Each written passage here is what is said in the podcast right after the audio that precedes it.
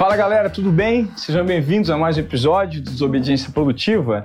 E, cara, hoje o dia vai ser especial porque eu vou furar a bolha aqui do podcast. Vou trazer um cara que eu não pensei que um dia eu fosse sentar para bater um papo com ele assim, descobrir a idade dele, é, saber que temos pensamentos similares, eventualmente pode ser divergentes ou convergentes, mas é um cara que eu percebi que pensa muito parecido com o que eu penso. Ele é extremamente produtivo, isso eu sei, mas eu não sabia que ele era tão desobediente nos bastidores.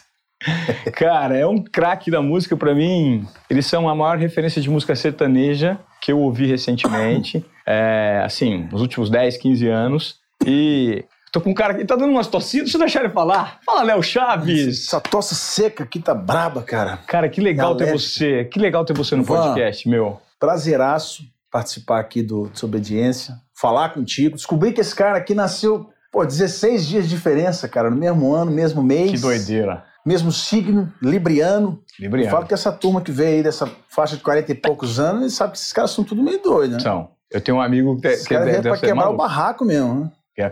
Você sabe algo? você sabe- me dá mais um maluco que veio pra quebrar o barraco. Hã? Tem uma. Quem que é um que veio pra quebrar o barraco dessa nossa faixa etária? Vamos pegar outro aí. Cara, dos famosos eu não sei, mas eu tenho amigos. Então. O Felipe, de- que é 18 de outubro, 40 e poucos anos, irmão meu. É. Todos os amigos, o- o- todos os amigos que eu tenho dessa faixa etária são caras assim meio fora da curva, sabe? Cara, você sabe que eu vou te dividir algo interessante. Você tá me falando de um negócio que estava recentemente conectado com o que eu tava pensando e não sabia. Eu tava no Instagram e começou Mas a ó, o aparecer. Ronaldo Fenômeno é um deles. Ronaldo Fenômeno é um deles. É 75, ele é 76. 76. Não, ele é 76. ali, é. Ele é 76. Puta, vamos lembrar outro. Vamos, vamos É. lembrando durante o papo. Quebrar um barraco, né? Vamos quebrar o barraco. Guga. Guga. Eu não sei se é 76 ou 75, mas... Guga é 76. Gente, eu não tô puxando sardinha pra nós Não, é aqui, verdade, não. não. Agora o cara vai falar só de cara que é foda, Não, entendeu? mas vamos falar Só porque ele é de não. 76. Não, vamos, mas vamos, a gente tá sendo realista. Aí a parametrização fica com a galera, entendeu? Os caras são muito fora de séries, É, entendeu? Mas a gente também tem que entender que a gente tem o nosso valor. Eu acho sem isso. dúvida. sem Entendeu? Assim, dúvida. ah, se tem- valorizar. Porque se você não tiver uma confiança sobre o que você faz, o que você fez e o que você é hoje, cara, o mercado te arrebenta. Ah, não. Sem dúvida, cara.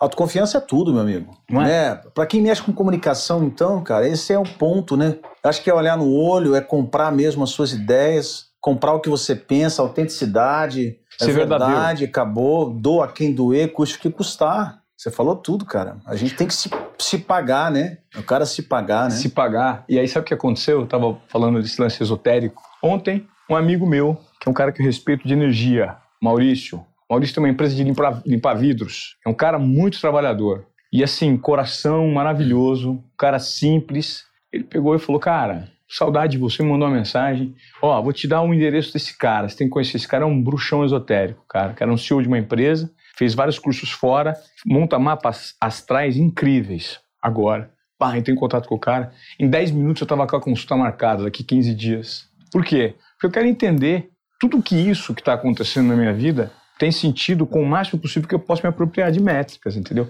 Onde eu me balizo, o que, que eu leio, com quem eu ando, quem que eu absorvo conhecimento. É, você falou de uma coisa aí pra mim que se resume tudo na palavra decisão, Ivan. Isso é muito legal, cara. As pessoas às vezes não tomam consciência do poder e da importância que tem a palavra decisão na vida de qualquer ser humano, cara. E aí você costuma aí, você costuma ver uma geração nova onde você identifica quem é que tem decisão e quem não tem. Eu tava batendo um papo com meu filho, Matheus, essa semana, né? Porque a gente vai estimulando, vai orientando. Eu falei, filho, deixa eu falar uma coisa pra você. Decida, cara. Não interessa o que você vai decidir. Uma descida. Para de ficar, faz isso, faz aquilo. A mãe falou pra você fazer isso, o pai falou pra você fazer aquilo, o outro falou pra você. Não, cara. Toma uma decisão. Fala, mesmo que seja largar a escola, meu amigo. Mas é uma decisão. Não tô falando porque vocês têm que largar a escola, não. Não tô falando isso. Tô falando pra tomar uma decisão coerente com o que você quer e com o que você sente, cara. Entendeu? Então, pô, mas agora o cara vai no esotérico, mas eu não gosto disso. Ah, pô, mas o cara vai procu- procurar ajuda, falar futuro, aqui. Não, cara. Não interessa o que vocês acham. Eu tomei uma decisão, senti e vou lá e pronto. Se for pra ser bom, vai ser. Se não for, vai ser bom do mesmo jeito. A palavra decisão ela é muito importante. A gente decide a todo instante, cara. Só que quem toma decisão faz a diferença. Modifica, transforma. Quem não toma, cara, fica num círculo automático ali. Você andou quilômetros para ficar no mesmo lugar, né? Aula, hein, meu? Hum. Gostei, adorei. Não, assim, obrigado, porque isso existem comportamentos, eu não sei se você é, acontece com você. Existem comportamentos que às vezes fazem com que a gente não enxergue algumas coisas do ponto de vista teórico, mas execute na prática. Então, assim, de repente você tem uma facilidade para operar em alguma coisa que você faz, e você acha que aquilo é normal para todo mundo. Então, você não enxerga, às vezes, suas próprias características super positivas, entende? Que de repente muita gente vê em você e você explora pouco. Eu tomo muito isso como base. E isso Legal bate isso muito de encontro com o que você vem falar, por quê? Porque o último passo é a decisão. Como o cara coloca isso pra fora? Decidindo, meu irmão. O cara aqui, aqui, ó. Palmeira. Você decide? Então, beleza. Você decide, então vai e faz, meu irmão. Ah, mas é uma roubada. Muda o mercado. Transforma. Transforma o mercado. Ou pelo menos, ah, mas é difícil. Tenta. Você já tentou? É isso aí, cara. Pronto, caralho. Não tentou? Cara, o, o- o conhecer, ele só é possível com a decisão, né? É. Ninguém não vai, não vai conhecer, vai ficar com o veículo parado, estacionado, se não decidir. Isso é tudo. É isso, cara. Legal, cara. É isso, eu acho, eu acho um negócio foda esse que você falou. Eu trago pro meu portfólio. Eu tô estudando, Léo, muita filosofia. Olha que doideira. Ah, temos algo em comum, hein? É mesmo? Eu gosto demais, cara. Cara, eu tô estudando filosofia. Eu comecei esse ano, estimulado pelo Luiz Fernando Roxo, que é um cara do mercado de opções. Ele começou a me mandar. E o que, que acontece? Para você que está aqui nos Obediência Produtiva, presta bem atenção no meu exemplo. Pode ser que você tenha alguns obstáculos, as pessoas têm obstáculos por algo que é muito legal, está muito próximo de você e você acha que é complexo e distante. Que para mim foi a filosofia. Comprar um livro de filosofia e ler era um pouco complexo por conta do tempo para mim, sabe? Ia ser difícil parar para ler um livro de filosofia, cara. Eu vivo muito corrido. E essa correria que eu tô vivendo hoje, isso quer água? Não. Você tá bem? Não, eu quero é parar de tossir mesmo. Sabe o que, que é isso, cara? É, é o tempo de São Paulo. Acabei de chegar em São Paulo, eu moro em Berlândia, né? E o tempo aqui parece estar meio um pouco mais frio, né? Eu já cheguei no carro ali, já cheguei tossindo, assim. Tudo bem. Tava falando do Filosofia. da filosofia. Que é que o eu livro, agora você tá Livro. falando de um livro. Aí eu voltei do li- filosofia. Cara, depois da filosofia, eu falei, eu sou diferente. Mas como eu comecei a absorver filosofia? Por meio de audiobook. Audiobook, cursos online no YouTube. É, é bem prático, né? Lúcia Helena Galvão. Tá tempo inteiro. malhando. Exatamente. Todo dia uma hora. Todo dia, impreterivelmente. É. E, cara, Nós fazendo isso seis meses. Pra caramba, velho. Somos parecidos demais. Não é? Eu comecei a estudar filosofia também malhando. Aproveitava e falava, pô, eu vou, vou tirar, vou matar dois coelhos com uma palavra só, bicho. Puta, só falo isso hoje. Aí Falo, tô ficava- matando dois coelhos com uma palavra. Ficava ali uma hora na bike ali, isso aqui às vezes vendo um vídeo, isso aqui eu escutando, né? É. Ou lendo também. Sim. Tô agora terminando. Olha que doideira. Vê se você já se bobear, a gente tá fazendo a mesma coisa, ó. Eu tô estudando os ensinamentos do Buda, a leitura do livro do Buda, em cinco partes divididos em uma hora e meia cada, cada trecho, com a Lucilena Galvão. Daí quase oito horas de conteúdo. É a segunda vez, eu tô fazendo pela segunda vez. Porque ela fala sobre o Bhagavad né? Puta, então explica várias coisas do Buda. cara. E eu começo a entender e fico anotando os conceitos. Tipo, faço muito resuminho. Por que, que eu fiz, Léo? Hoje, eu percebi que a mesma quantidade input que você tem, se você não for proporcional em compartilhamento e output disso, fica rebanhado, você não consegue migrar da memória curta para a memória de longo prazo, você não assimila. É, você está falando de aquela pirâmide do, do aprendizado. Sim? Ela é muito interessante. Sim. Porque no campo da informação, no campo da leitura, no campo do curso, da escuta e até mesmo da, do que é visual, você tem um aprendizado aí, no máximo, até 10, 15% na absorção. E isso é processado para se tra- transformar em aprendizado 10, 15% no máximo. É, Ah, existe percentual? existe. Que foda, meu. É, é uma pirâmide. Ah. É a pirâmide É do pirâmide de- aprendizado. é a pirâmide de, de Maslow, não, né? Cara, tem que lembrar o nome. Pirâmide de Maslow. Tem que lembrar o nome Pesquisa lá. Vamos pesquisar depois. É. Mas é muito interessante. e A Gil. gente trabalha até com isso lá na nossa empresa de educação, na metodologia que a gente fez agora. É. Eu tenho o privilégio de estar atuando na educação, já tenho alguns anos que eu fundei o Instituto Hortense. É. E o Instituto Hortense ele trabalha com educação socioemocional. Tá. E agora a gente decidiu abrir uma empresa né, que atua com, com educação socioemocional e construímos uma metodologia. Estamos em construção. Já construímos Fundamental 1 e 2, né, já estamos atendendo, inclusive. É. Tem mais de 12.500 alunos e estamos agora construindo o ensino médio. E essa pi- 12.500 alunos, desculpa. Já. 12.500? 12.500 alunos já. Incrível, cara. É, municípios. A gente atende prefeituras. Ah. Né? Como eu sou um bom vendedor, você que é prefeito ou secretário de educação de qualquer município do Brasil, entre em contato com a gente. Chama-se Instituto Hortense. Fantástico, É uma cara. ONG sensacional. Faz um trabalho aí com pô, 95% de aprovação. A- Essa pirâmide. Pirâmide, fala- ela- pirâmide de William Glacier, né? Então, exatamente o que eu ia falar. William Grace, tá vendo?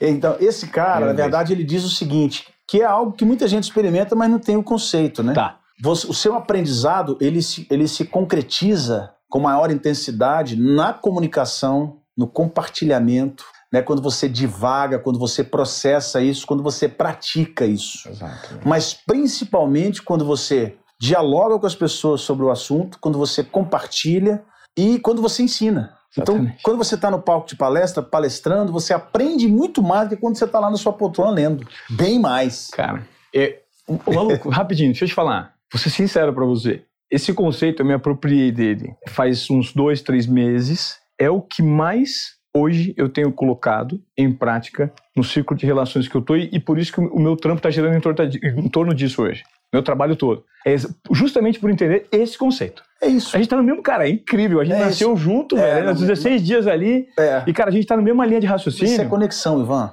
Caramba, Eu costumo dizer que a conexão magnética entre as pessoas é tudo. Eu acredito muito nisso. Eu vim falando muito sobre isso, até mesmo na metodologia. Ah, Nas palestras eu gosto muito de falar sobre conexão em vendas, inclusive. Eu tenho uma palestra sobre comunicação em vendas. quero ver sua palestra. É, e eu falo muito sobre isso, porque você jamais oferece um produto sem estabelecer uma conexão magnética com a pessoa. E a conexão magnética é isso quando você sente na pele, mesmo que você se desconectou. Sim. né? A gente chegou aqui no passeio, comecei a falar com o Ivan no passeio ali, a gente já se conectou. Eu sabia disso, ele também já sabia disso rapidamente, né? É. Obviamente por estratégia, porque ele falou que canta uma música minha, aí eu me conectei com ele também. Ele chegou cantando Moça Rebelde e tudo. Falou, pô, não o cara tem- já me ganhou aqui no passeio, né? Não, não tem como. Você tá vendo? Rapidinho. Isso é uma estratégia que você, que você precisa utilizar, porque isso é uma estratégia, a minha eu uso de forma orgânica. porque Eu sou verdadeiro. Eu não consigo escolher é, ou inventar alguma coisa que não faça muito parte dos meus gostos. E esse cara, ele é um. Pra mim, ele é um ídolo, cara. Eu, eu, assim, um ídolo da música. Eu acho ele um ídolo da música. Eu acho ele um cara legal. Eu acho que o som dele é de primeiro. Eu acho ele inteligente.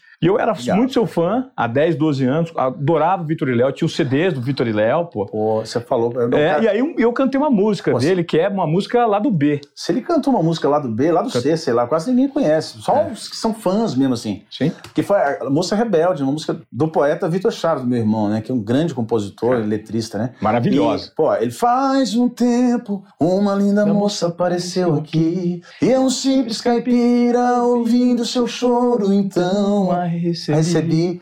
Ela estava de passagem, mas nem sabia. Ela é tão direito aonde ir. Ela é tão Não, vamos- vamos o próprio cantor não sabe mais a letra e o cara sabe. entendeu? onde? O seu, ah, o seu Sua voz era um canto suave, seu cheiro fazia o vento dormir. Ela disse que fugiu de casa, era rica, mas não vivia bem. Me perguntou o que eu tinha de riqueza, terra ou dinheiro. Pra Se é ser que alguém, pra ser Eu alguém. disse, moça, eu sei muito pouco, mas tudo que aprendo me faz ser feliz. E essa vida que eu levo de um jeito muito simples é a vida que eu sempre quis. Pô, cara, sensacional. Moça rebelde. Moça rebelde, cara. Você tá Então, louco? Moça rebelde. o que, que é um cara inteligente? Já chegou. Já vou pegar esse cara aqui na entrada. Já cantou uma música, pô, eu já falei, pô, já me conectei com o cara. Mas, agora, sem brincadeira, a conexão, cara, é uma coisa muitíssimo importante, né? A gente, você falou, a gente tá numa mesma, numa mesma região vibratória. É claro que tá, claro. É, tá claro. E esse lance da que a gente falou aqui da, da comunicação é tudo. Aí quando você se encontra com um cabra que, que você tá sentado com um cara numa festa, o cara quer falar o tempo inteiro, não para de falar. Na verdade, a intenção dele é aprender, porque o cara que tá falando muito, ele tá aprendendo muito mais. Tem muita gente que fala, não, quem ouve mais aprende mais. Há controvérsias. Desculpa. É a história do. Você tem uma boca e dois ouvidos, você tem que ouvir mais e falar menos. Né? É, Depende do perfil, cara. por outro lado, por outro lado, tem a questão do Narciso, né, cara? Que quando ela entra também, aí você tem que administrar um pouco, né? Que tem gente Super. a gente às vezes entra num lugar que a gente não consegue ouvir mais ninguém, sabe? É, tudo que a pessoa conta, você quer contar algo por cima, já viu? Você, a gente tem, às vezes a gente tá assim, cara. É. Eu tive uma fase assim, uma vez eu ouvi de um mestre meu, eu falei, cara, mas, porra, velho, você só. Você não deixou eu falar, já tá pronto, já tá na nossa aula já foi. Eu vim aqui para fazer aula com você. E eu tava lá para aprender, né? Já foi, pode ir embora, tá tudo bom, muito obrigado. Assim. Falei, pô, cara, depois parei para pensar nisso. Falei, não, rapaz, meu narciso tá. Eu preciso baixar a bola. Eu quero mostrar o tempo inteiro, né, cara? Ah, caralho. Então acho que tem você os teve dois. esse entendimento. Você é chegou e. paradoxal, né? Tem os dois polos, né? Esse lance de você querer falar e compartilhar e aprender é muito bom, mas desde que você não extrapole também, né? Esse é o risco de quem performa bem, né? Se acostuma demais com esse tipo de ambiente e percebe que só pode viver disso. Aí você perde um pouco do bom senso coletivo. Aí você perde um pouco do bom senso coletivo. Tudo isso que você tá falando, meu, eu vivi também. É. Tá louco. Já Não, vivi. essa esfera da comunicação era muito, Muito, interessante, né, cara? Como a gente aprende, né, Ivan? A minha mãe falava assim pra mim. Ela falava, filho, você era muito metido. Você era muito metido. Não era pra ser metido desse tanto. Menos metido. Aí eu, como que eu, fui, como que eu fui entender isso? Falando, beleza, vamos ver o que eu sou. Aí entrei pra dentro de mim. Aí eu tô aqui, ó, entendendo o que que é, fazendo uma, re... me propondo a reinvenção. Que legal, você tá no processo de reinvenção também. Reinvenção, total. Me propondo a Bom, reinvenção. é, Somos dois, somos dois. É, reinvenção. Tô entendendo meus os 45 do segundo tempo, né? Quando eu fiz 45. Você teve o stop goal também, não? Para tudo para ir depois. Para tudo. Sim. Estaciona. É, mas eu. Exatamente, eu parei tudo, dei uma segurada, olhei e fui deixando a vida me levar, sabe? Eu tive, tive um tempo fora que me fez bem, rápido. Uma semana no Vale do Silício já me virou uma chavinha quando eu virei. Quando eu, Aí, tá vendo? Mas é a parada, né? Eu escrevi um livro sobre a grande arte de se reinventar. O livro, o título, A Grande Arte de se Reinventar. Né? Ah, E ele fala exatamente sobre os processos de reinvenção pelos quais eu passei traduzidos né, em conceitos ali no livro. uhum. Cara, é interessante. O primeiro passo para qualquer pessoa se reinventar é exatamente esse. É você parar. Porque quando você está no movimento, no automático, na pista, você não consegue observar. E o primeiro passo é perceber. Perceber-se, perceber o outro, perceber o todo. Você só consegue perceber onde é que está a queimadura quando você sai do fogo, né? Tem que sair da fogueira. Aí para, sai, olha de fora. Opa, cara, pô, é o Vale do Silício, é a fazenda, é o mato, é que as pessoas que tiram ali o tempo sabático falam, cara, vou me perceber. Aí você volta com uma, uma- uma ótica realmente de um ambiente, todas as peças do quebra-cabeça, né, que você tem que recolocar tudo. né? É o primeiro passo, cara. O Vale do Silício para você que você falou foi exatamente isso. Foi exatamente isso. Você É. trouxe perfeitamente na teoria. Eu, quando o Vitor e o Léo a gente parou, a primeira coisa que eu fiz no escritório foi exatamente não vender shows, não fazer eventos abertos, sem ingresso. Paramos tudo, exatamente. O Cabral sabe, meu comercial sabe literalmente disso. Né? E aí surgem os comentários, pô, o cara não sei o quê, isso aquilo, daqui a pouco, né, enfim, volta, não vai dar certo, isso porque o histórico é muito negativo de pessoas que se separaram em duplas e deram certo sozinho, solo, né? Mas é, a gente sabia exatamente o que a gente queria, cara. Porque todo mundo que tinha tentado solo tinha dado errado exatamente por essa ansiedade de vir ao mercado e querer fazer show logo, faturar, mês que vem boleto vence, tem que trabalhar, tem que isso e aquilo. Então a gente entendeu que ali a gente deveria parar. Eu só fiz show fechados, Só show fechado. só corporativo e particular. E foi exatamente esse passo que eu dei para a gente se reinventar né, no processo. Agora que eu estou voltando ao mercado com um DVD eh, que eu gravei em São Paulo, DVD Retorno, meu primeiro projeto solo eu estou lançando agora. Você gravou em São Paulo? Gravei em São Paulo no Villa Country. Puta que pariu. Foi uma cara. noite sensacional. Podia ter ido, cara. Podia ter sido agora, né? A gente ia fazer uma festa boa lá. Caramba, cara. Mas vão ter outros. Farei outros. Então, porque o que, que acontece? Eu entendi exatamente o que você está fazendo, cara. É um movimento muito, muito foda.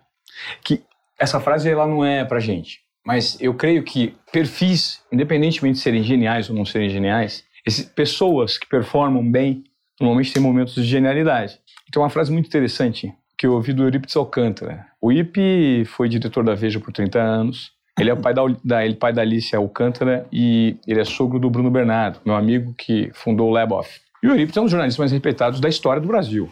O cara sabe tudo de história, se formou fora, é um cara muito bem conectado e tem um, um legado na carreira. Ele me soltou a, frase- a seguinte frase uma vez, Léo, que eu achei muito legal. O talentoso acerta o que ninguém acerta. O gênio acerta o que ninguém vê. Muito bom. E eu acho que existem Concordo. perfis de genialidade Pra você enxergar, né? que, que né, às vezes você pega uns caras que a gente tenta ficar pincelando umas coisas loucas. Por quê? Porque eu gosto de performance. Você deve gostar de performance. Eu sim, adoro. Adoro. Performance em todos os aspectos. Em performance pessoal, aspectos, claro. performance de Pessoal. crescimento, performance de trata tratamento com os De amigos, venda. performance de venda, Tudo. performance de tudo. Palco. Palco, Sim. oratória, crescimento, Perfeito. sabedoria, conhecimento, tudo. Perfeito. A gente tá atrás disso, cara. Performance é tudo. Performance é tudo. É. É, e eu curto também na minha esfera de artistas, eu gosto mais de artistas performáticos. É. Ah. Ah, eu curto mais, cara.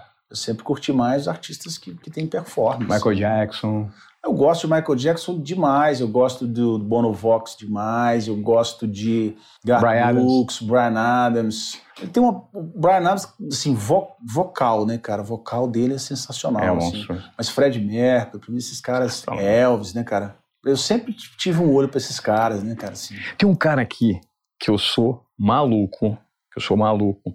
E ele era tido como um dos caras mais performáticos da década dele. Você conhece uma banda chamada In Excess? Sim. Então, Michael Hutchins. O Michael, claro. Eu O vi o documentário dele. Eu vi o documentário dele também. O Michael Hutchins, ele teve, pô, ele se, se suicidou em Sydney em 1994, se enforcou num um cinto. Sim. Mas era um cara que era referência de performance em palco do Bono. O Bono era o melhor amigo dele, um dos amigos próximos. É, não, não fala no documentário, que o Bono descolou um pouquinho. Ah, é? Só que o Bono já deu várias entrevistas falando que a referência de palco dele era o Michael Hutchins. Olha aí, sim, cara. Maluco, Pô, que... eu não sabia disso. você não sabia?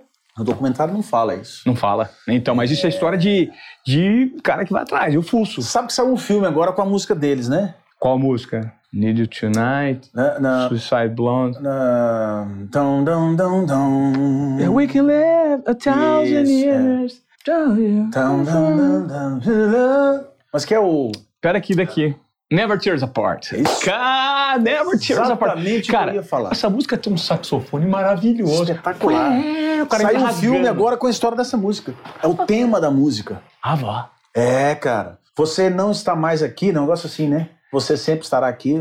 Tá no Netflix aí, bem legal. Nossa, Leozão. É, um que filmezinho massa. assim, Sim. assim, tipo arroz com feijão, mas, cara, pela música ele se Pela torna música. especial. Pela música. É. É, a gente que gosta do som. É, cara, assim, né? bem legal. Never Tears Apart é demais. Muito bom. Você, você curte rock tipo Metallica também, essas coisas? Ah, eu já curti muito rock, cara. Pô, É. meu pai me, quase me, me castrou na, na época que eu gostava de rock. Vixe, Maria. Por quê? Velho me dava umas porradas lá. Criação conservadora demais? É.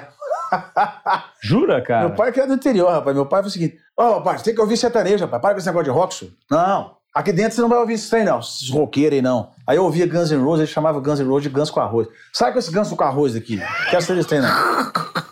Não, sai. não, Pode desligar essa porra. Tá doido? Não mexe com esse trem aqui, não. Jura, casa, não. cara? Vai pôr um Tião Carreiro Pardinho, um Parada Dura pra eu ouvir, o Chitão Chororó, tá bom? Não, pelo amor de Deus. Você tá zoando, velho. Era desse jeito. É. Eu vou mostrar pra você que você tem que ouvir aqui, ó, e põe no carro assim. Tira esse, esse negócio de Guns com arroz aqui, não. Que maluco. É. E vocês? Ah, a gente era muito novo, né? Assim, mas eu tava envolvido com aquela cena do hard rock nova, né? Sim. Do Nirvana, do Guns N' Roses e tal, isso aqui. Tava Você envolvido. atenção na cena, né? tava É, rolando. tava nessa cena e tal, aquelas coisas de camisa preta com os negócios, as pulseiras, né, tal, Sei. cabelo grande. Um dia ele falou, vai deixar esse cabelo grande não, tá ficando muito grande, pode cortar esse trem. Foi lá eu cheguei lá e rapei o cabelo, nem máquina zero. Tá satisfeito? Falou, tá menos pior. Caramba, era assim, cara. Era assim, Léo. É, não, o pai tá lá em Espírito Santo hoje lá, que tá? legal, tá cara. tranquilo lá hoje, mas assim, cara, isso tudo vira. é, a vida é um livro a ser lido sempre, né, cara? É, são novas páginas sempre, né? Nunca você, né? Enfim, você está sempre descobrindo algo novo. Então, eu acho que é isso. É, meu pai deu o melhor que ele tinha, né, na época, achando que estava fazendo o melhor e de Claro. fato estava, dando, Estava. oferecendo o que ele, que ele tinha para dar, né? Perfeito. E, e eu fiz disso também algo importante para mim. Porque não é porque o outro está te oferecendo algo que não serve para você Que deixa Né? de ser importante. que você, enfim, vai ter que usar aquela roupa apertada. Não, de repente você vai guardar, mas vai aprender com aquilo, né? Claro. Então eu tô entendendo assim que a vida é sempre isso, cara. Você paga um juros muito alto quando você compra, sabe, a história dos outros, assim, o que o eu tava falando isso agora com, com o Rafa no carro, né? Porque sempre alguém vai te decepcionar se você não souber se resguardar, né, cara? Perfeito. Se você pagar sempre pelo que os outros te oferecem e você não tiver com você, sair de você, aí você paga uns juros muito. E é com todo mundo, não é com o pai, não é com o irmão, não é com. Né? Quantos conflitos eu tive com meu irmão, cara? Poxa vida, foram 27 anos juntos. Nem conto pra vocês quantas desavenças ali. Mas é, acho que em tudo na vida, é com esposa, é com filhos. Se você aprender a ficar com você, sempre, fazer um escudo e observar as coisas e falar: não, isso aqui eu não vou comprar, não me pertence isso aqui, né? Aí você vai estar sempre sujeito e submisso e sucumbindo ao que as pessoas te dão, né, cara? E pagando caro, né, velho? Não é isso, meu irmão. Pô, Léo, você Então foi, a gente tem que ficar com a gente, sabe, cara? Você foi num lugar legal agora, hein? É ser mais você, sabe? Seja mais você sempre, cara. Uau. Não sai daí não, né? Não sai daí de dentro, não. Uau, cara. Quem sou eu para te tirar, né? Vive num mundo onde as pessoas querem tirar né, o, o Ivan dele o tempo inteiro, né? Jogam anzol assim o tempo todo, né? A isca, né? O tempo todo. A internet, o digital, as relações e tudo. É. É Enfim. tudo por meio de conjecturas. É, cara. Vamos montar uma conjectura aqui que faça sentido. E aí, quando você chama do ponto de vista energético mesmo, poucos ficam. É. Porque não tem identificação. Tem o quê? Tem a casca, tem uma aproximação, mas quando você se aprofunda para os valores É que reverberam por meio de comportamento, pô, É isso. aí se bate com os seus, ok. Se não bate, Senão não compra, né? não compra. Fica com você, né? Fica com você. É, é interessante isso. Eu chamo isso de habilidade neutra, sabe? As pessoas que sabem transitar no meio das diferenças de forma neutra, cara, tranquilo. Aqui não me pertence, isso aqui não é meu. Aqui eu não compro, aqui eu não vou. Cara, é muito difícil fazer isso no mundo atual. Mas essas pessoas são as pessoas que vão fazer a diferença, né? Eu acredito nisso. O lance do meu pai é exatamente isso. Quantas pessoas não passaram por situações piores que eu passei com os pais? Muito Né? Eu estou dizendo um detalhe aqui, uma brincadeira que aconteceu, né? Mas muito piores do que isso, e hoje carregam isso como um peso, uma, uma caçamba de, de, de, de- de, sabe, de, de- sabe, cara, de amargura. Sim. Enfim, aquilo custa muito caro e é muito pesado para ser carregado, né? Cai num vitimismo danado. Então eu Bom, acho que ninguém é vítima de nada, Ó, não. deixa eu te falar uma coisa. Você falou de vitimismo. Vamos falar de vitimismo pela primeira vez desde que eu comecei a gravar podcast. Eu vou fazer uma pausa para ir no banheiro. Sabe por quê? Isso é um intervalo no nosso podcast que é tão bom, cara, que eu quero. Eu não tenho nenhum tipo de. conta. Eu até se, fosse uma pessoa, puta, vou segurar mais um pouquinho, vou terminar a entrevista. A gente vai conversar mais. Você tá de horário? Você tá bem de horário? Tô tranquilo. Você tá tranquilo? Tô aqui com Então você. eu também tô aqui tranquilo. Eu- vamos dar uma pausa agora, a gente vai no banheiro, depois a gente vai Tô arrebentar. contigo, Vamos falar tô de contigo. responsabilidade e vitimização. Vamos nessa. Foda. Vamos nessa. Eu não sei você, mas de todos os esportes que eu já, que eu já fiz, corrida, tênis, futebol, eh, natação, eh, qualquer coisa, beach, é, beach tênis, futebol, natação é que provoca disparado, pra mim, o melhor nível de, de dopamina, assim, eu saio, Eu também. eu vou lá pra longe. Eu meu. também. Dois, é isso aí. Natação? Natação. Natação. É tem um lance da osmose, de energia ali, que também mexe É. muito com o corpo. Depois da natação, você tem até mais. Parece que até a libido funciona mais. Funciona. Não, você vai pra um fluxo. Eu fiquei seis anos treinando na companhia atlética, três vezes por semana, três pau por dia. É, e domingo também, treinava às vezes quatro vezes por semana. E todo dia depois sauna. Puta, você vai aqui, ó, É bom. de fluxo mental, demais, É bom demais. amplifica, Faz ampli- muito bem. é, Porra. lê tudo. Visão sobre vida, visão sobre mundo, cara. Me fala uma coisa, Léo. Você, eu queria co- conhecer um pouco da tua origem, sabe? É, você é de Uberlândia. Quem, quem são os seus pais? Como é que vocês começaram na música? Como que você percebeu esse talento todo que você teve como um puta artista? E o seu irmão como um dos maiores... O seu irmão hoje é um dos caras que mais arrecada em direitos autorais, se não me engano, Eu, né? eu não sei como é que Mas ele, tá ele, ele essa- arrecada muito, né? É, na- é sempre. Ele sempre esteve muito bem colocado. Não sei como é que tá hoje. Tá. Mas com certeza é. Tá É um dos aí. caras grandes, é. né? Meu irmão tem muita música, né, cara? Poxa vida. E deve ter mais que não gravou ainda do que, que gravou, cara. Que gravou. Ixi. Me, me, você já viu? Mas qual qual gente- que é o processo que surgiu isso, essa parceria de vocês? Então, interessante. Aí É. é. o seguinte, cara. Eu não sou de Uberlândia, eu moro em Uberlândia desde 2007, né? Adoro a cidade de Uberlândia, eu sou apaixonado, cidade de qualidade de vida mara- maravilhosa. Mas eu sou do- da zona da Mata Mineira, eu fui criado em Abricampo, que é uma cidadezinha muito pequena. Hum. E a gente começou a cantar ali, a gente formou a dupla ali, né? Cantando na pracinha. Era uma coisa meio. é, é, era uma diversão. Era uma brincadeira com os amigos, com família. Às vezes meu pai chamava a gente para pegar o violão e tal, a gente não queria pegar, o Vitor era meio tímido início. Aí a gente pegava, cantava algumas músicas e tal. Até que a gente começou a ser convidado para ir em alguns barzinhos se apresentar depois de um festival que a gente fez. Né? Aí a gente, pô, primeiro show que a gente fez, eu me lembro até hoje. Um dos primeiros shows que a gente fez naquela fase, a gente tinha 20 músicas que a gente sabia. Aí a gente foi cantar lá no, no, no Barbosa e tal, a gente cantou as 20 músicas e acabaram. Acabou o repertório. O público tava chegando ainda, né? Tava no início da noite.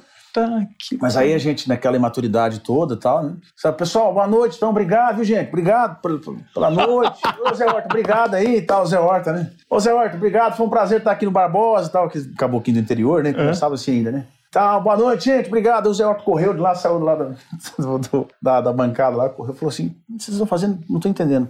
Nós, nós, nós fomos parar, ué. Acabou o show. Ele falou assim, mas como assim? Não tô entendendo. Eu falei, não, a gente não sabe cantar mais música, não. Só essas 20 músicas aqui. Aí ele falou, meu filho, não para de jeito nenhum, repete essas 20 músicas, canta tudo de novo, as, três vezes as 20 músicas. O povo tá chegando agora, não pode parar não, cara. Se fizesse comigo, você me arrebenta.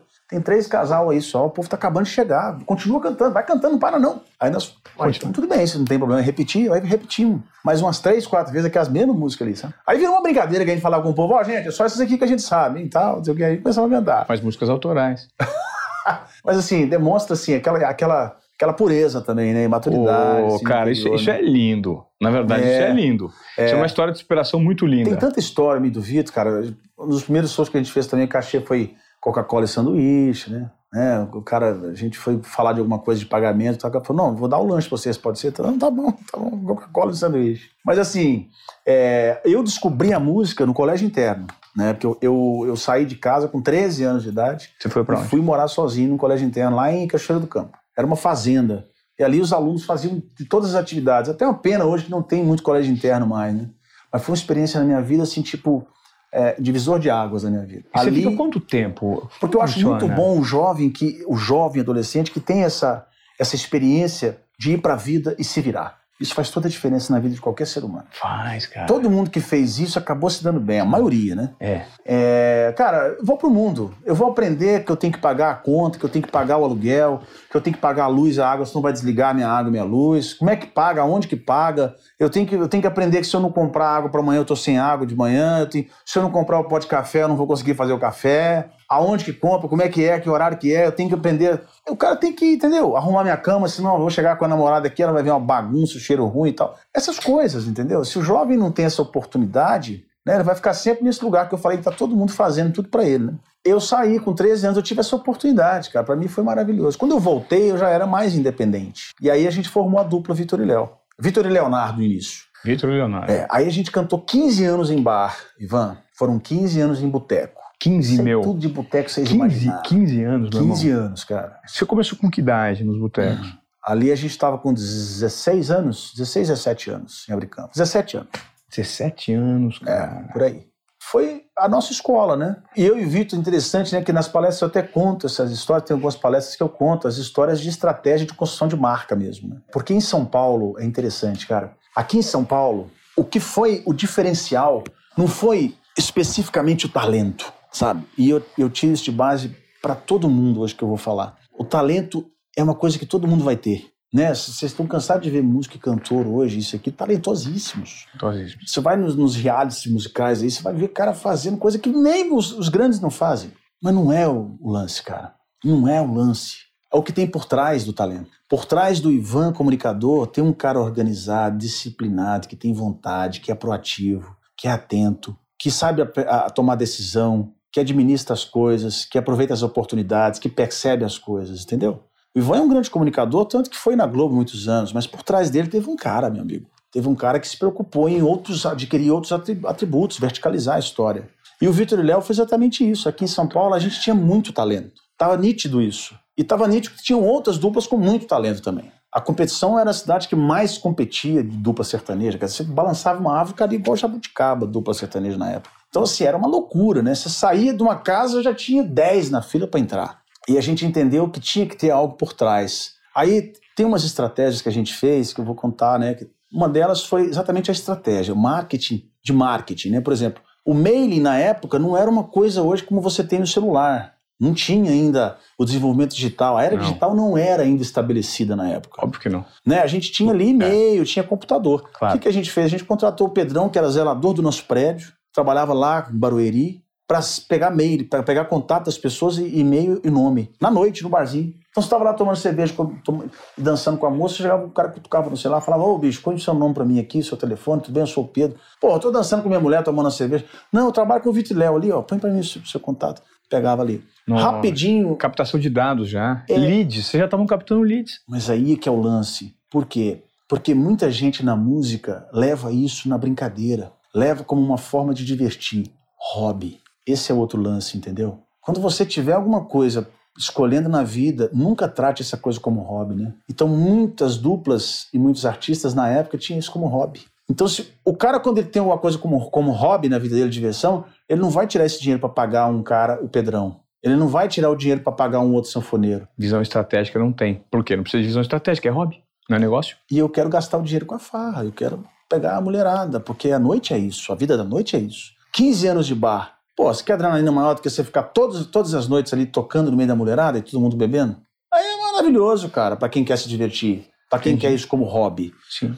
a gente começou a entender. Então a gente não ficava na farra, dificilmente a gente ficava. A gente teve a estratégia de pegar o Pedrão para construir o mailing. A gente contratou um sanfoneiro que era mais uma fatia do bolo que a gente não podia tirar, mas a gente tirava. Era um diferencial. E a gente começou a ter um destaque. Né? Aí a gente começou a ter um público que nos acompanhava. Então a gente começou, na noite de São Paulo, em algumas casas, de ditar regra. A gente pegava a portaria. Falou, não, peraí, não vou querer mais o cachê. Quero a portaria. Nós vamos pegar o ingresso, a portaria, a gente faz por cover. E o cara sabia que ele podia pagar, que ele ia ficar com bar e que ele poderia dar a portaria para nós. Porque o negócio ia explodir. Porque a gente leva público. Por que, que a gente leva público? Porque a gente tinha um mail. A gente mandava e-mail para São Paulo inteiro. Aí quando a gente gravou o CD ao vivo, nosso primeiro acústico, a gente não tinha grana. De novo ali a gente teve que ter ousadia, outra estratégia. O cara que é ousado, é docioso, o cara que arrisca. O cara que arrisca, ele não vai sair da zona de conforto. O cara que não arrisca. O cara que não arrisca não vai. A gente arriscou total. A gente arriscou e muito, na verdade. Porque a gente pegou um dinheiro emprestado para gravar um CD ao vivo. Muita gente falava assim: vocês são malucos, cara. Vocês são cantor de boteco. O que vocês estão pensando que vocês são? Nossa! É? Os caras falaram isso? Vocês são cantor de boteco. Você está brincando? Vocês achando que vocês são o quê, cara? Precisa gravar CD ao vivo. Falar assim, cara, mas eu, eu entendo que dá pra gravar. A gente tem um público que acompanha. Você tá maluco, bicho, é caro. Pra... Hoje, se for gravar um CD ao vivo, você vai gastar 150 pau, 200 mil reais, cara. Um cantor de boteco vai gastar isso? Era a realidade. A gente pegou uma grana emprestada com o pai de um amigo meu, que é o Dudu daqui de São Paulo, o senhor Eduardo, que era empresário. Pegamos na época 10 mil reais. Era uma grana, bicho. Cobramos ingressos. A gente ia ter um custo na época de mais ou menos 40 mil reais com o CD para gravar um CD ao vivo. A gente pegou 10 mil, a gente colocou 800 ingressos vendidos na noite no Bar Avenida. Lembra do Bar Avenida que acabou? Não Bar tem mais. A gente alugou o Bar Avenida. Aí consegui um prazo para pagar o CD que ia ser fabricado. O Claudinho Baeta, que era dono do estúdio lá em. É o baterista do Leonardo, Claudinho Baeta, que era sensacional, fez um desconto e falou assim: Vitor Léo, vocês pagam quando vocês quiserem, relaxa. Depois vocês pagam isso aí, preocupa não. Era mais um custo alto. Aí a gente conseguiu viabilizar o CD ao vivo. E foi a virada do jogo, né? O CD ao vivo. Foi a virada, né? Foi a virada do jogo. Sem investimento. Porque hoje em dia a, a música virou uma indústria, né? Você Sim. paga, você compra o cara é, para você vender sempre uma mentira, uma cena que na verdade é muito ilusória, né? Então ali você tá você está com um público grande na frente do palco que foi a maioria comprado, na verdade. Foi a maioria, né? É, então assim, e, e tá alienado ali, sabe? Faz parte de um movimento. Infelizmente é assim que funciona. Então a música é uma indústria, né? Tem muita gente em volta disso, tá certo? Hoje em dia virou isso. Sim. E, cara, eu não tô cuspindo o prato que eu comi, não, porque eu tô inserido nisso aí, tá tudo certo, meu amigo. Eu tô no game, tô no jogo, tô com minha carreira solo, tá tudo certo. Então, assim, na época, a gente não, não investiu nada. Hoje, para você investir um artista novo, se lançar um artista novo no mercado, você tem que investir uma grana fodida, cara. Uma música hoje, o cara paga o cara investe um milhão de reais em digital e rádio. E aí você, quem faz a curadoria do, do talento é o dinheiro. E é, o senso, e é a oportunidade. Exato. Nem sempre o mais talentoso não é o que recebeu a melhor oportunidade. Ponto. É isso. Sim ou não? É, exatamente. E muitas vezes esse cara, esse artista, que na verdade tem a consciência que não tem talento, ele é apenas uma peça da máquina. Ele sabe que é, isso que é triste, né? E ele tem que estar ali na frente falando assim: Poxa vida, eu sou um bonequinho onde as pessoas me jogam aqui na frente de uma plateia enorme, dizendo que eu sou um cara de sucesso, mas no fundo, no fundo eu sei que eu não sou. para mim mesmo. É. Então, assim, isso acontece com. Caramba. Isso acontece hoje, assim, cara, eu sim, falo isso aqui de peito aberto, porque eu conheço a história, né? Eu sei do que está acontecendo. Então, é, é triste ver isso. É triste, né? É triste saber que a arte virou isso. Tem muito. Não. É demais. Demais. Poxa vida, cara. Então, é, encaixota, né? É um presentinho, sabe, embrulhado, assim, que você coloca. Mas, cara, é, a gente aconteceu sem investimento nenhum. Nenhum investimento, zero. Ninguém colocou dinheiro na história. Teve um cara chamado Joca, que com os contatos que ele tinha, jogou esse CD pro interior. Esse cara foi realmente um cara que nos ajudou muito no início. O Joca foi Do, da Nativa FM. 2007. 2005, 2006. 6, é. é. 2006 que a gente aconteceu. A gente gravou o CD em 2005. 2005. Fada é de 2005? Não, cara, fada de, sei lá, 99. Não, não, não, não mas, mas, ela veio. Fada de 99, mas ela explodiu ah, na, sim, ela explodiu em 2006. 2006. Então, 2006. Quando, por que, que eu tô te falando de fada? Olha que loucura. O melhor cinegrafista, o mais conceituado cinegrafista de esportes da TV Globo é o Ari Júnior. E o Ari, nós perdemos o Ari na tragédia da Chapecoense. Ele estava no voo, sabe? O Ari estava no voo. O Ari era considerado um gênio da imagem. É, todos os grandes repórteres, o Galvão, o Tino, é, o Pedro Bassan, os caras bons, o Tadeu Schmidt, os caras são meus contemporâneos, mais velhos que eu, mas a gente trabalhou junto ali, o, o Reginaldo Leme. Os caras viam o Ari e falavam assim: ah, o Ari Júnior é o Ari Júnior. E eu tinha uma ligação especial com o Ari Júnior. o Ari Júnior meio que me adotou. Ele me chamava de Marcão Bafão. Marcão Bafão! Tinha uma namorada minha que me traiu com um cara que era Marcão Bafão na adolescência. E eu peguei e contei pro Ari. O fato é que o Ari colocava a câmera aqui, ele era um gênio. E o Ari me apresentou Vitor e Léo. O Ari é de Goiânia. E ele, um dia, chegou para mim e falou assim: Van, eu fui levar ele embora de carro. Tinha uma picape Corsa, um Astra, um negócio assim. Ele falou: Cara, ouve isso aqui. Pau, e deu um play. Eu ouvi fada. Eu falei, pelo amor de Deus, Ari, isso é bom demais, cara. Ele falou, isso aqui tá, e ele era meio, isso aqui tá estourado, isso aqui tá estourado em Goiânia, cara. Estourado, estourado, esses caras são bons pra caralho. ouve, ouve inteiro, ouve inteiro, ouve inteiro, ao vivo. E eu ouvi. E eu falei, meu Deus, esses caras são muito bons. e olha que loucura. É. E foi esse CDzinho. Foi esse CD. O acústico. Foi. Aí depois acústico. nós gravamos ao vivo em Berlândia. Foi. Banda e tudo. Um já regaço. com uma gravadora Sony por trás. Um regaço, né? Aí a coisa ampliou muito rapidamente. A gente ficou quatro, Top 1 Brasil quatro anos, né? 2007, 8, 9, 10. Nossa. Né? Então foi uma loucura, assim. Tem muita história, né, cara? Muita, Quanto que bateu? história. Quanto que bateu o show de vocês? Você pode falar em grana? Quanto vocês cobraram? Chegaram a cobrar pro show? Cara, a gente fez bilheterias exorbitantes, assim, na época. né? É. A gente fez portarias de mais de um milhão de reais, que na época era uma coisa assim. Vocês fizeram portaria de mais de uma milha? É. Que na época era uma coisa que, assim, inédita, né? Na verdade, a gente começou com essa coisa de fazer portaria. Tinha muitos contratantes aí que na época até tomaram até raiva da gente e tal, porque os caras estavam acostumados a pagar cachê pros artistas, né? Hoje a gente é amigo de todo mundo, tá tudo certo, já virou uma realidade do mercado. Mas a gente foi o primeiro artista a começar a fazer bilheteria, trabalhar com bilheteria. Que era exatamente o lance que eu fazia no barzinho, né? Não, eu quero o cover pra mim. Sim. A gente talvez tenha sido realmente um, um dos primeiros assim a fazer isso no mercado, sabe? O, a, antiga- a galera mais antiga fazia- chegou a fazer também, né? Christian Ralph, esses caras fa- faziam. Depois dessa fase, sim. É. Depois dessa fase, sim. Sim. É, porque até então no mercado era cachê mesmo, cara. É. Ah, foi uma loucura, cara. Poxa vida. Uma fase. Mas Foi uma incrível. fase muito maluca também, viu? Maluca, porque vocês viram meio que. É, é, é a mesma coisa de estrela de rock and roll. Que A gente fala estrela de rock and roll, você só substitui porque é um tipo de rock and roll. Sim, claro. É, um É tipo- o rock and roll. É o rock and É, roll. É um ro- show de rock. Você é É. estrela de rock and roll. é. Na verdade, assim, vira uma coisa que eu falo muito sobre isso também, né? Tem uma, uma palestra que a gente fa- eu falo, fala, se- seja uma marca, né? Aí eu falo sobre marca institucional e marca pessoal. Sim.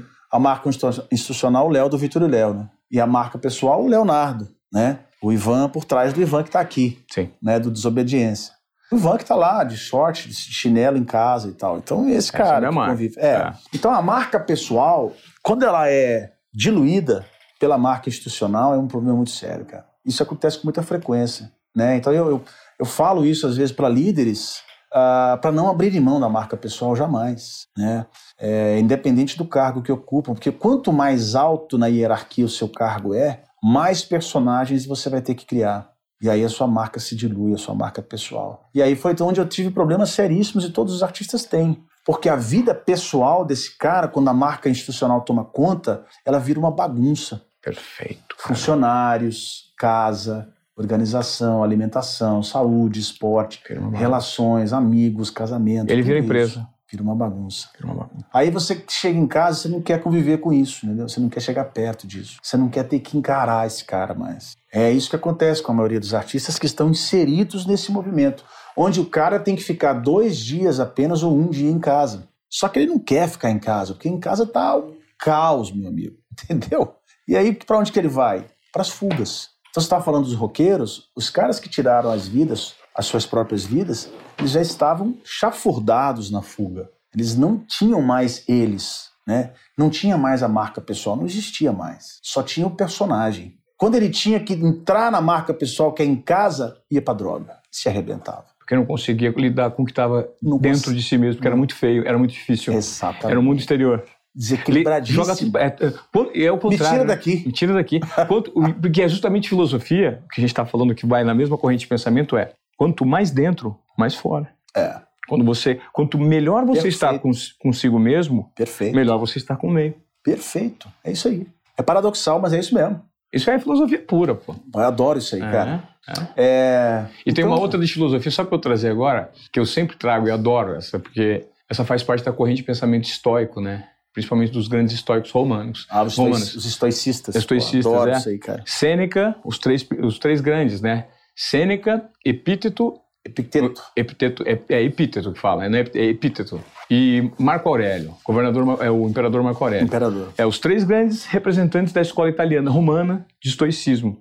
E o Epíteto, que era um escravo, ele, ele diz muito assim, questionaram o Epíteto, que era escravo e que ele tinha um pensamento muito né, provocador relacionado às habilidades humanas e o quanto de responsabilidade nós temos sobre nós mesmos. E, ah, mas você é um escravo, você fica falando que você é um escravo, ele era um escravo. E ele respondeu da seguinte forma: escravo é aquele que naquilo que lhe compete não faz nada.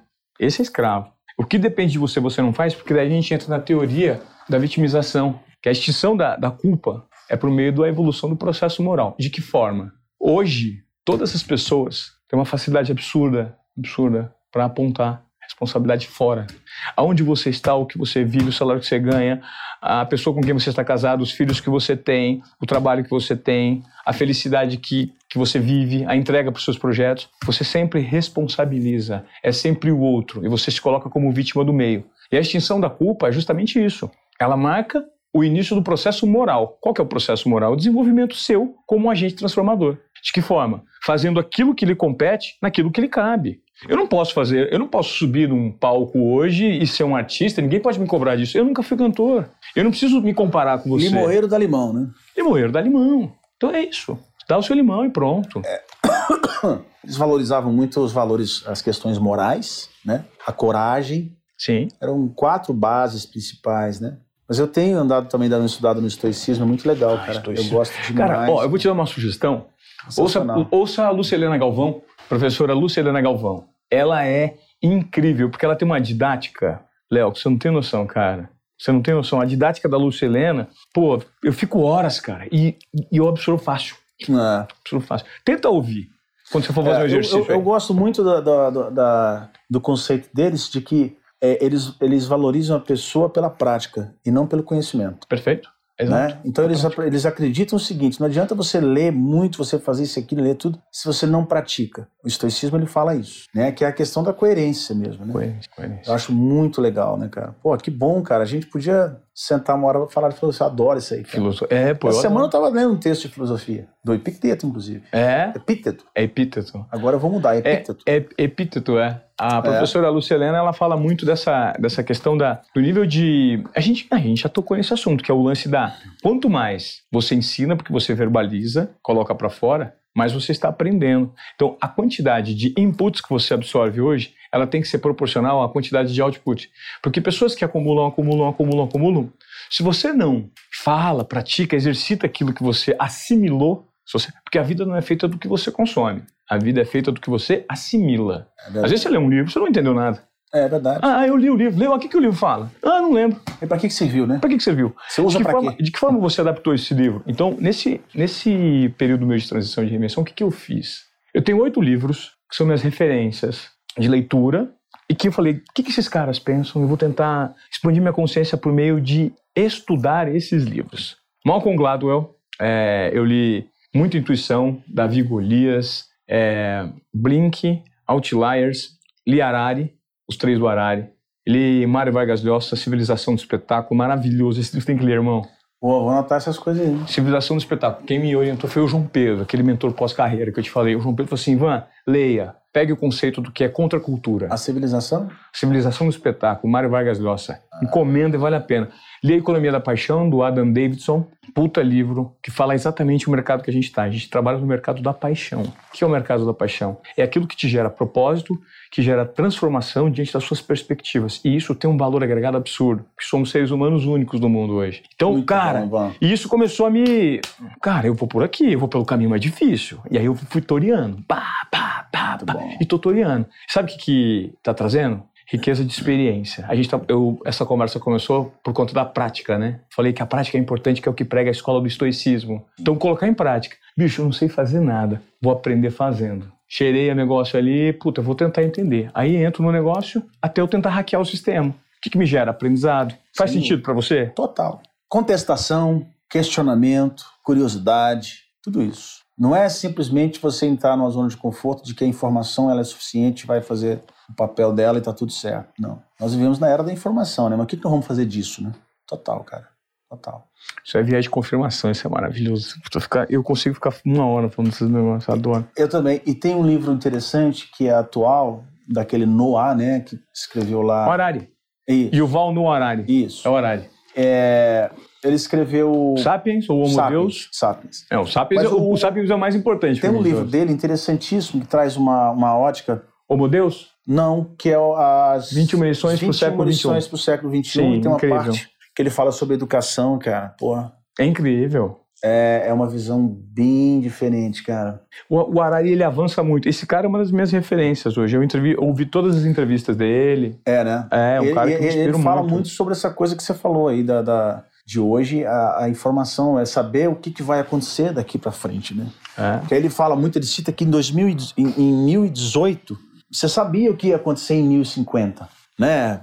Na China, na Europa, isso e aquilo, as coisas que iam acontecer. Sim. Então, os jovens eram preparados, às vezes na universidade ou na escola, eram encaminhados para esse lugar lá na frente, né? De Lá 1050. longe, lá Pô, longe. vamos, vamos investir aqui, vamos fazer isso aqui, porque lá na Vamos. frente vai ser isso aqui.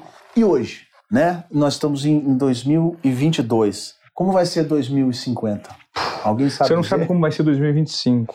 Alguém sabe dizer o que é que você tem que falar pro seu filho para ele fazer, porque 2050 vai ser assim, assado? Ah, não sabe. Você sabia que metade das profissões né? com, com alta interação, isso é dado do Fórum Econômico Mundial, é 50% das profissões com alta capacidade de interação não, de 2030 não foram criadas ainda. Então, alta interação social, metade da população de 2030, elas vão ocupar cargos que não foram criados ainda. É a previsão de crescimento estatística de skills humanos é adequados ao nível de inovação que a tecnologia vai entregar. Você tá entendendo, meu irmão, que isso? Maluco. Isso é uma loucura, isso é uma loucura, cara. Cada vez mais automatizado. Eu acho muito interessante o movimento hoje que existe no no mundo digital de influencers, né? É, tem os dois lados, né? Porque ao mesmo tempo que hoje, a cada 10 jovens que você pergunta, adolescentes, você pergunta o que, que eles vão ser, eles falam que querem ser, sete vão dizer, oito querem, vão dizer que querem ser influencers. É, onde vão parar os médicos, os, os advogados do futuro, daqui a 30 anos, né? Quem vai cuidar da saúde, quem é que vai cuidar disso ou daquilo, ou dentista, isso e aquilo, ou até mesmo educação. É, quem é que vai para a sala de aula, né? É. É, só que ao mesmo tempo, está tendo um movimento interessantíssimo das pessoas se prepararem da ótica da comunicação, né? Que quanto mais a pessoa entende que ela precisa influenciar, mais ela vai, obviamente, é, é, se lapidar do ponto de vista de comunicação, né? É, então tem os dois lados, mas eu acredito na comunicação como sendo a grande, o grande alicerce profissional de atributo assim da nossa geração. Eu, eu falo Eu que eu, acredito na comunicação. Deixa eu te dizer. Eu falo, eu tenho, eu tenho um curso de comunicação. Eu escrevi baseado nesses livros. É um curso de três horas online que eu gravei. Tem 45 aulas, Legal. divididos em sete módulos. Tá gravado. De área ali. Esses livros que eu li, eu coloquei tudo isso em curso. Que- Qual que foi o meu erro? Jogar para o público, para massa, entendeu? Tentar fazer venda em escala. Não é venda em escala para esse conteúdo. É venda segmentada. É direcionar, né? É direcionado. É nicho. É, é, su- é o super nicho, que ajuda pra caramba, entendeu? Interessante. É. E por quê? Porque eu tenho eu criei um conceito. Pra mim, a comunicação é a principal ferramenta para um comportamento de sucesso. Também sempre. Qualquer área. Qualquer área. O cara comunicar bem é bom. Em qualquer área. em qualquer empresa. É. O jogador Cargos de futebol de que é bom, o jogador de futebol que se comunica bem, o tenista que se comunica bem. Djokovic, pô, se comunica bem. bem. Cara, Acredito muito nisso. é isso. É a bola da vez. Ó, o Fed. Você gosta de tênis? Bastante. Torneio? Eu dei aula de tênis, pô. Jura? Eu fui professor de tênis. Tu joga pra caralho, então.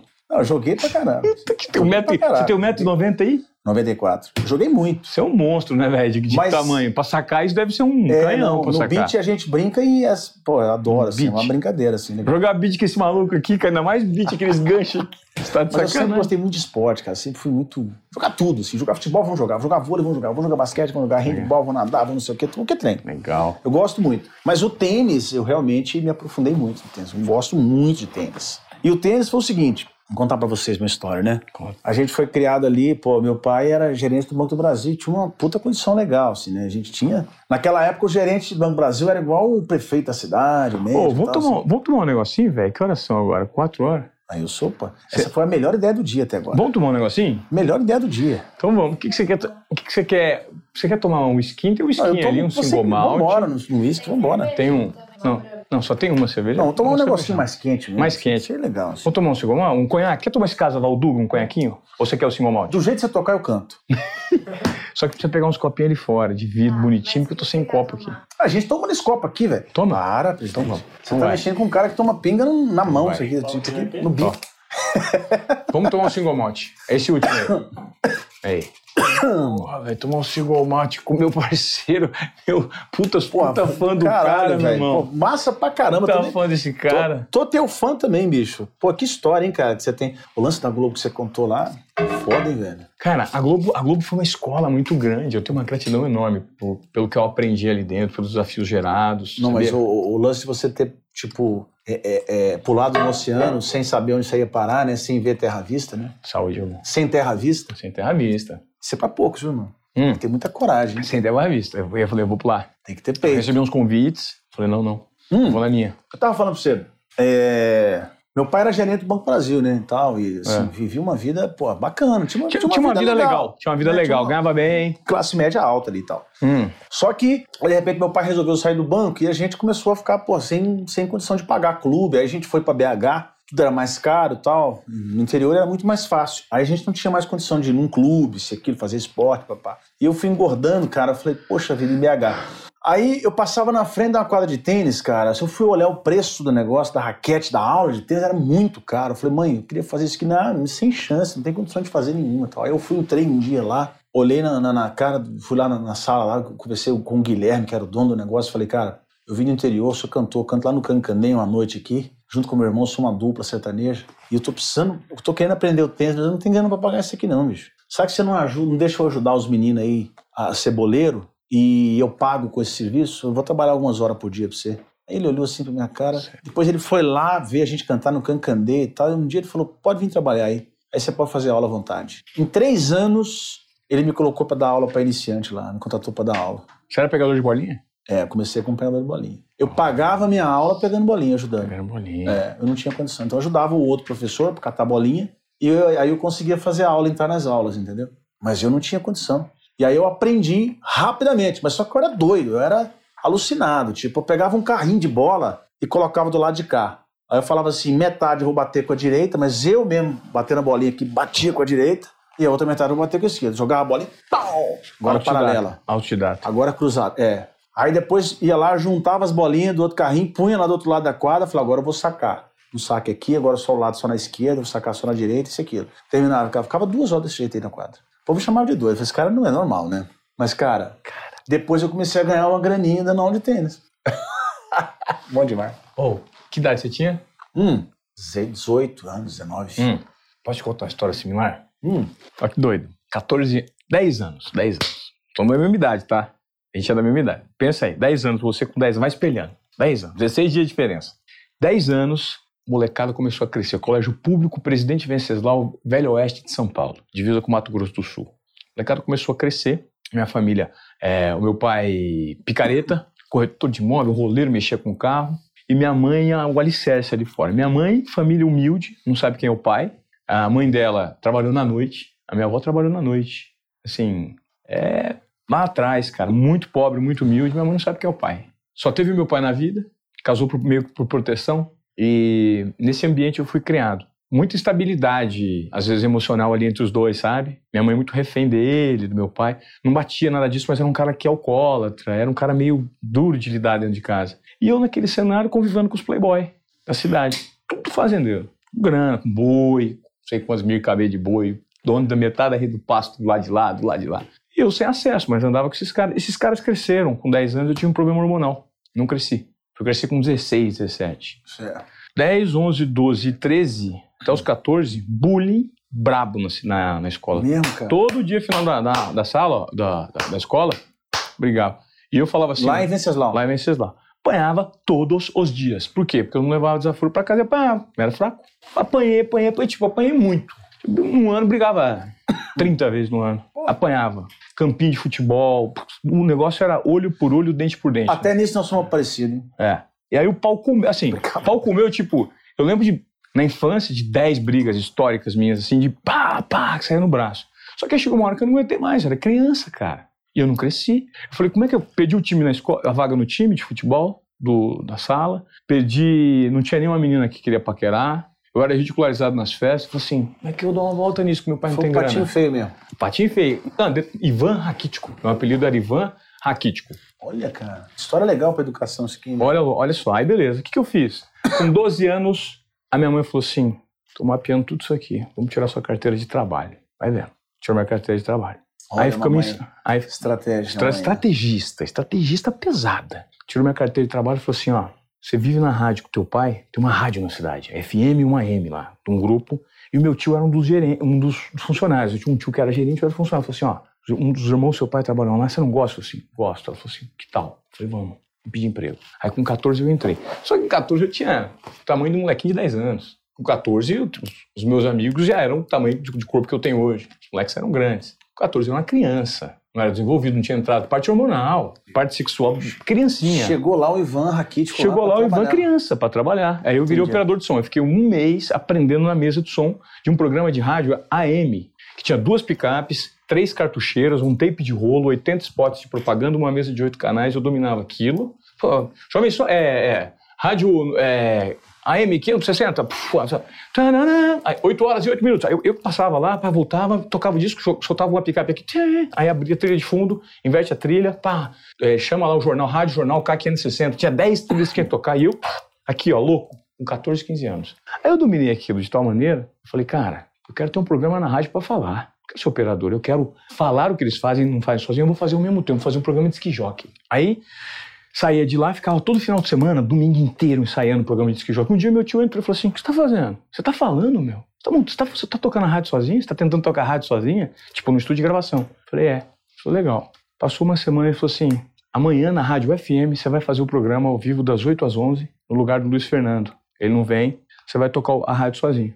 Manda bala. Vai lá e fala e se vira, monta a programação, se vira. Montei a programação, aí comecei meu programa na rádio. E aí eu fui tão legal, foi tão legal que eu ganhei esse horário. E aí eu tinha um programa com 15 anos. Que você lembra? isso, cara. Com 15 anos eu tinha um programa na rádio de Você Venceslau. saiu de patinho feio pra. Ó, ó, fera. Eu fiz assim, vup! Que, que eu fiz? Olha isso. Olha o meu programa, era assim, ó, fazer uma abertura. ZYD882, Rádio Jovem Sul FM, sintonia 95,1 MHz, frequência modulada, canal 236, uma emissora de Presidente Venceslau, Estado de São Paulo. Olá, na comunicação até às 11 da noite, Ivan César com o melhor da música nacional e internacional. Faça o seu pedido que eu toco no 3271-1801. Começamos com Michael Jackson, Black or White. Uou! E tudo manual, velho. Duas picapes, eu pegava a música, e, spot, tchau. 8 horas e 10 minutos, blá, blá, blá, já pegava outra música aqui, essa era a trilha de fundo, aqui ao vivo falando, com 15. E aí, o que, que eu fiz? Saí daqui e vim pra cá. E aí, 16, 17 eu cresci, fiquei bonitão. Aí fiquei louco. Aí enlouqueci. Aí fui pra rua, doido. Muito legal, hein? Doido, tipo, querendo conquistar o tempo perdido. Quanto comissão que eu tomei morde hoje, teu negócio? Tô zoando. Não é demais, cara? Não é louco essas histórias? Então, é muito relacionado à sua historinha de super legal de boné de tênis, cara. É procurar a superação, entendeu?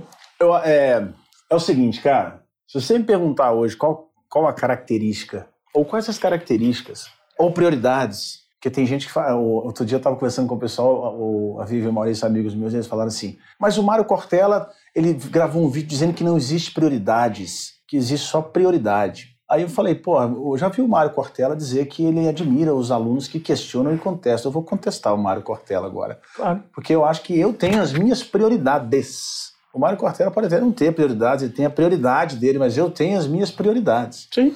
E acho que se um dia ele me ouvir, vou ter que falar isso com ele. Falar, discordo de você, Mário, com todo respeito. Isso é eu que é legal, cara. É. Ninguém é dono do conhecimento absoluto. São pontos de vista, ué. acho- Claro. Mas as prioridades que eu acho que um profissional tem que ter, uma delas é comunicação.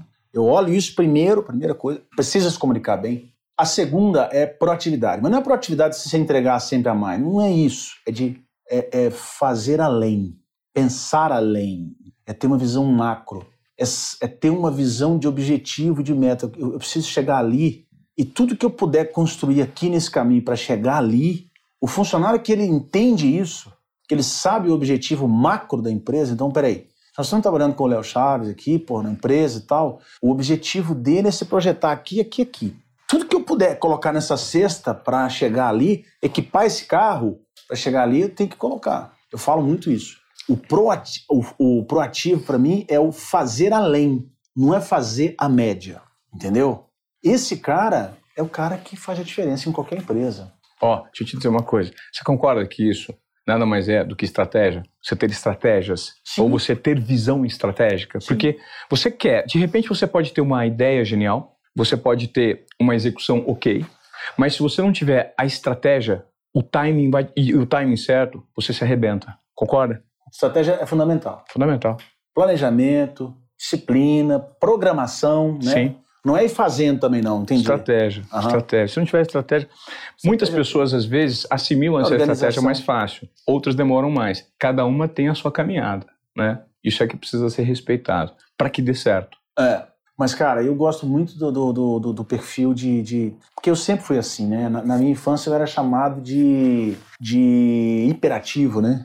E talvez eu tenha transformado isso, equilibrado essa hiperatividade para transformá-la em proatividade. Você é muito maluco, mano. Você é muito parecido comigo. Eu gosto disso. Você é igualzinho, amiga. Eu também sempre fui assim, ó, cabeça trrr, acelera, hiperativo demais. É, eu valorizo. E eu não acho que isso.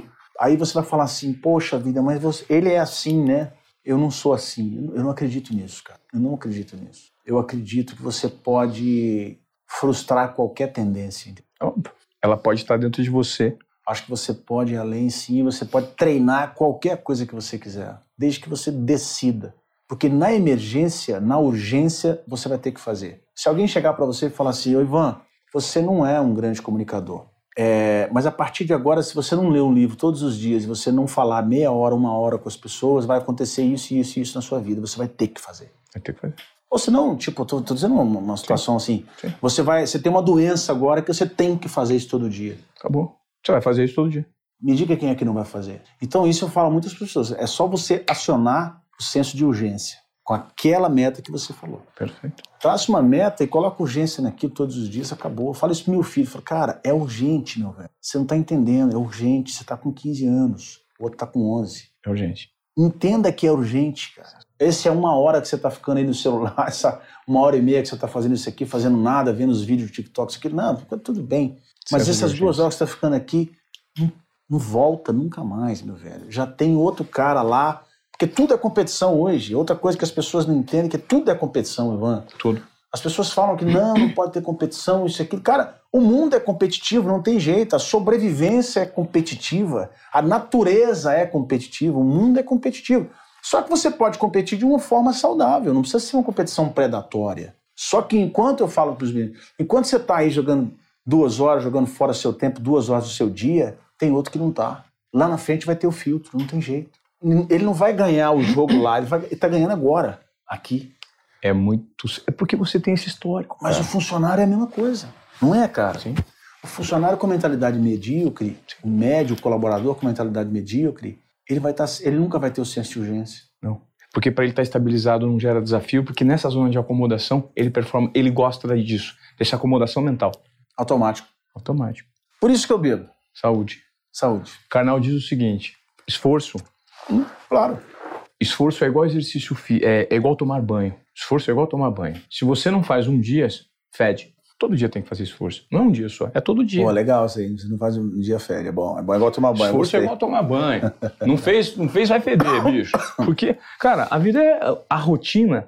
E aí existe o pensamento que eu recentemente formei, que é o seguinte, Léo, não sei se você concorda. Hoje, as pessoas ficam atrás de motivação para ter disciplina. Então, o que, que motiva a ter disciplina? Eu penso o seguinte: a disciplina é uma ferramenta inicial que te proporciona. Tudo parte de um processo de consciência. E, meu, eu estou consciente de que eu não estou fazendo um movimento, não está tendo resultado. Eu quero emagrecer, eu quero cuidar melhor da minha saúde, eu quero, sei lá, eu quero criar gominho na barriga. O cara que quer criar gominho na barriga. Vamos pegar aqui. Você quer emagrecer? Você quer ficar fino? Você tem que fazer exercício todo dia, velho. Ah, mas eu vou ter que procurar uma forma. Não, não tem fórmula mágica, faz exercício todo dia. Só que aí eu não gosto de fazer exercício, mas você aprende a gostar. Se você quer tanto, você aprende a gostar. Aí você começa a, por amor ao conhecimento, por amor à mudança, por vontade de tomada de risco, por vontade de aprender uma nova competência, você começa a criar disciplina e aprender a gostar do que você não gosta. Porque aí depois vai ficar satisfatório por conta dos resultados gerados. Perfeito. E isso significa você ter um mínimo de esforço em direção àquilo que te enobrece, que te engrandece. E aí você vai construindo mais valores. É assim com o esporte, é assim com o tratamento dentro da família, é assim com o conhecimento, é assim com o seu posicionamento na sociedade. Você precisa Com crescer performance no trabalho. com performance, trabalho nas fronteiras que te cercam, para você ser um elemento de mudança na sociedade em que você se encontra. Porque esse é o- a função da vida. Você contribuir e tentar crescer do ponto de vista de valores, virtudes e visão. Né? Perfeito. Você tem que crescer em relação a isso. Você quer ser a mesma pessoa? Eu, às vezes, eu não me conformo, cara. É meu ponto de vista, mas eu não me conformo porque não bate com o meu perfil. É. Eu não me conformo de ver pessoas que estão fazendo o que eu fazia há 18 anos, que elas continuam fazendo 18 anos a mesma coisa. É. Eu, eu, eu gosto muito desse tema de, que você fala da disciplina. Na, na, na nossa metodologia aí, a Educa, a gente fala muito sobre isso. Eu acho que a educação, inclusive, é uma coisa que não se restringe à faixa etária, né? As pessoas atribuem muito a educação, associam a educação a uma faixa etária. Tanto que você ouve muito, né, dos antigos, falando assim, ah, daqui a pouco você pega o diploma, você nunca mais tem que mexer com isso. Lê do engano, né? Isso é um paradigma que precisa ser quebrado. Educação é para o ser humano, ele é, ela é atemporal, não quer dizer Total. a faixa etária. Qualquer pessoa tem que se educar constantemente. Porque educar nada mais é do que transformar, né? Perfeito. E lá a gente fala muito sobre esse tema e eu trago ele para as palestras, sobre habilidade focal. Né? A habilidade, a foco é uma palavra muito importante, que é o que você falou. Tem pessoas que têm um perfil multifocal, é verticalizado. Ele buscou verticalizar. Essa pessoa, se não tiver organização, autogestão, se lasca.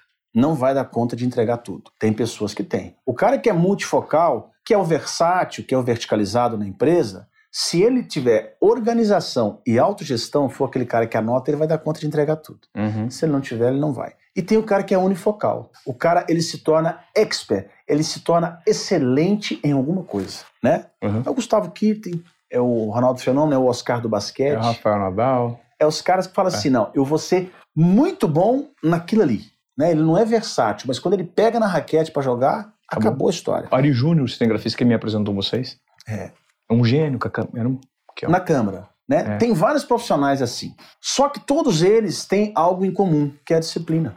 Todos eles criaram hábito, ou Perfeito. naquela atividade ou em todas as outras. É isso. Então, cara, o foco, na verdade, é, ele sem a disciplina não existe. Não existe foco sem disciplina. A disciplina é você. Eu gosto muito daquelas cinco palavras, né? Aí a pessoa fala assim: pô, meu filho, mas você tem que ter disciplina. O menino já cansou de ouvir a vida inteira que tem que ter disciplina. Disciplina você tem que colocar onde, quando, como, por quê e para quê, né? Porque aí você consegue ter uma meta e um objetivo em cima da disciplina. Aí você consegue criar um hábito. Doei. Você entendeu? Isso é profundo. Sabe por quê? Isso é bem legal, gostei. Você já viu tanta gente que fica falando assim durante o dia? Fala assim, ah, agora eu vou começar a ler então.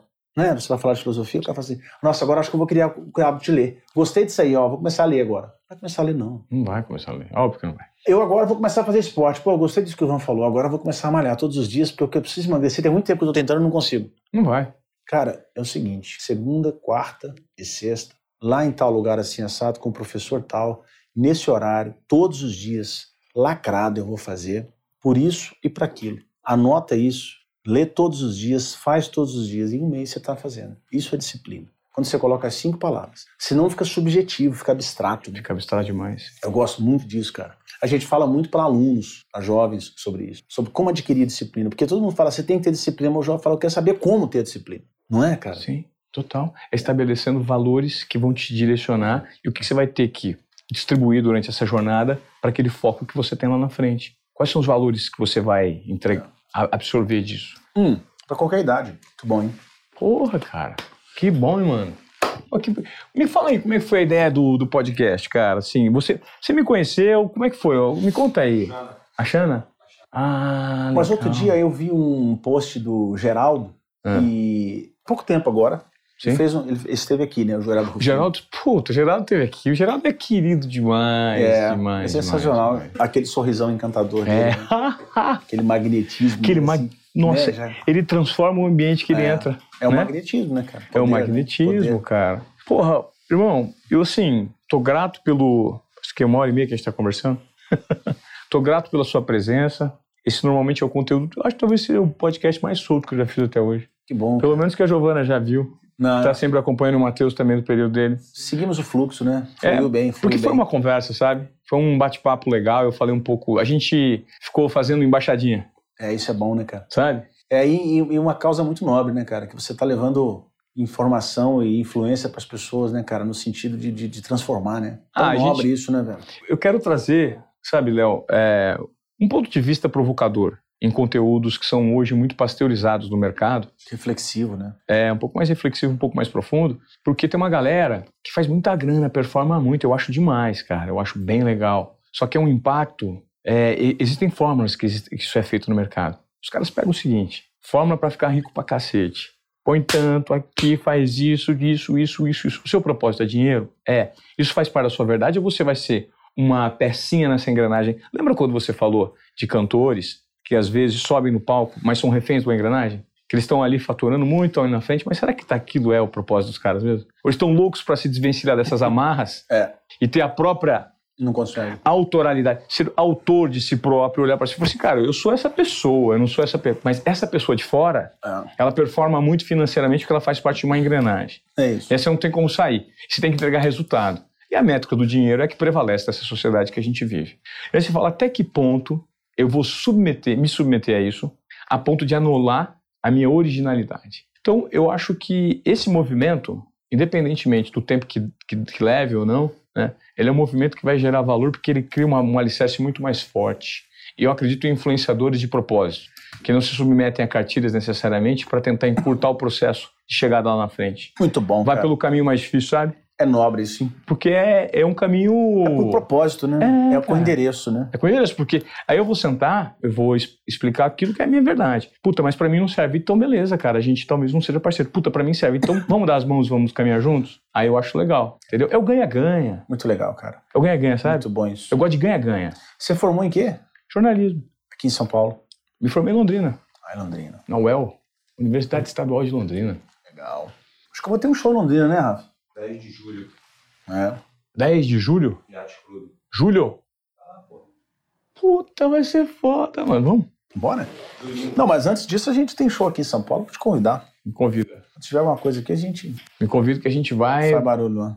É, então trocar ideia.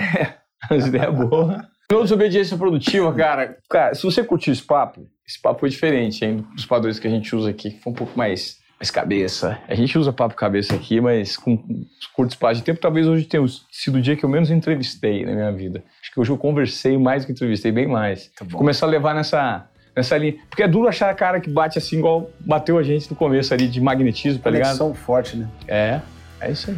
Daqui a pouco você vai lá pra Uberlândia. Total. Vamos fazer palestra. Vamos fazer palestra junto, sei? Bora. Minha palestra tá rodando também. Vamos, vamos montar um. A gente, eu tô com umas ideias aqui, depois vocês vão ficar sabendo. Vamos. Beleza? Bora. Combinado. Bora. Vamos juntar. Então vamos desligar. Terminou o episódio. Vamos desenhar. Vamos desenhar um negócio, quem sabe? Me conta aí se você curte ou não. Uma parceria, vamos né, com o Vitor e Léo pra gente subir no palco, fazer umas coisas legais aí juntos. Vitor Léo eu gostei, porque todo mundo chama de Vitor Léo, né? Você, É? Vitor Léo, tira Ô, bem, Nossa, olha que furo.